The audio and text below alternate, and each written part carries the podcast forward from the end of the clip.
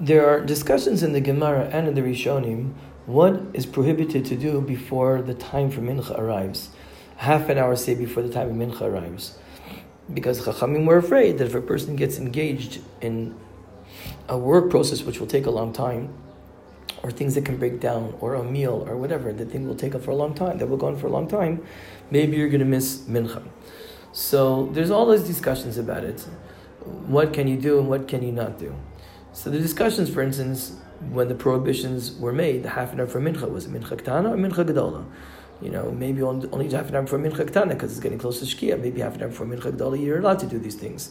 And there's the discussions what exactly is considered to be a complicated and long process of work, which would generate a problem that you might forget to daven mincha. And at, at the end of the day, also, many situations that are, might be prohibited, uh, there might be leniencies because if you have daven mincha in a specific time, you're not going to miss it. If you're going to be in a place they're going to call you to daven mincha, you won't miss it. Then, then, uh, then, then, then you can do you can you can you can do that process as long because they're going to call you. If you're in a place that you're in a job, but the, the work is place is going to shut down before mincha, so for sure you'll be able to stop, etc. And Achronim also have a discuss discuss and they say, well, the Maisa people aren't careful nowadays. People engage in different processes and different works, different jobs at different time of the Chazal. And people don't uh, stop working uh, half an hour before mincha and daven mincha. People aren't mapkin on that. So lemaisa, therefore, I'm going to say like this. After all that introduction, I'm going to say the following line without going into the ins and outs of the details. I'm just going to say this. you need to know yourself, and if you're getting close to mincha, certainly mincha ktan, I'll say like that, that you're you're a that, that you're going to start something that uh, might take too long, it might make you forget the mincha don't start it unless you set an alarm, unless you have someone who's going to call you, unless you know that, for instance, you daven mincha, you know, your, your shul, your daven that you have is always uh, 10 minutes for shkia, 15 minutes for shkia, and you know that's your regular minute, so you can be engaged in something, you know you're going to stop because that's what you do b'cholei. The bottom, so the bottom line is that you really should not get engaged in anything if you can take time, but if you are know, know that you'll be able to stop, then stop, and then, then, then do that, and then stop when daven mincha your regular time. Even haircutting, for example, you know, the Chachamim say you shouldn't get a haircut before mincha because it takes too long. Nowadays, Achronim, right?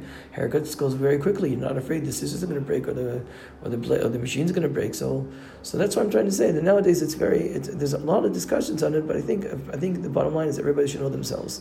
And if you know that you're going to be engaged in a process that will take you through mincha, that you may forget, because you're in a place where you won't be reminded, etc., then don't do it. And if you daven mincha first, and if you know that you'll be able to stop, and the examples that we provided, then you should then you, then you can do it and then daven mincha when that mincha comes. Um, I'll just say very quick, very briefly, one last thing about mincha. You know, there's a discussion in the Gemara, Masechet Brachot, until what time is mincha? Is mincha until shkia, or as we said yesterday, really until tzeis, until tzeis kochavim? Or Rabbi Yehuda says mincha is until plaga mincha.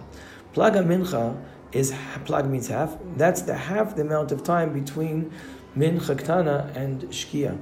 Um, which means to say that if the man mincha ktan is nine and a half hours in the answer of the day and shkia, or let's say tzeis, excuse me, and tzeis is uh, 12 hours of the day, so an hour and a quarter is 10.45 from the beginning of the day.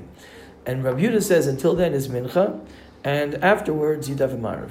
So that means the following. I'm not without getting into the discussions what, what the svar is behind that. So the ma'isa again we have like this. According to Chachamim, you could daven mincha until again I'm going to say tzeis, and from tzeis you daven marav.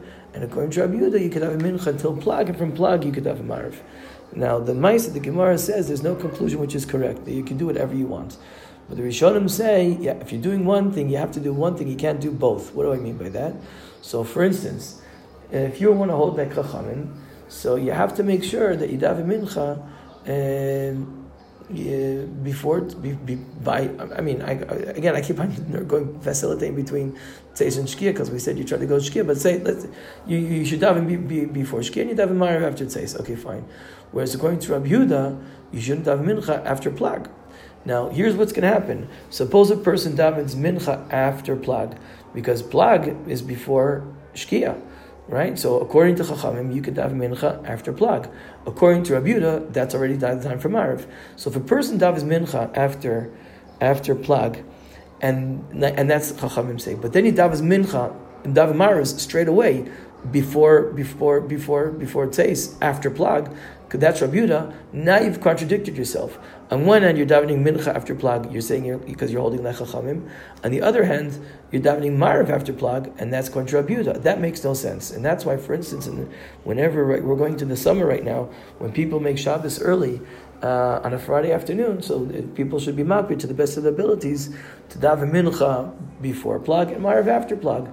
Because if you're davening both mincha and marav after plag, you're contradicting yourself. If you're davening mincha like we say after plag, you're saying the chachamim. If you're davening marav after plag, you're saying Rabbi Yehuda. So a person should be makbid uh, when you're making Shabbos early on a very late Friday. So make sure you daven mincha before plag and marav after plag.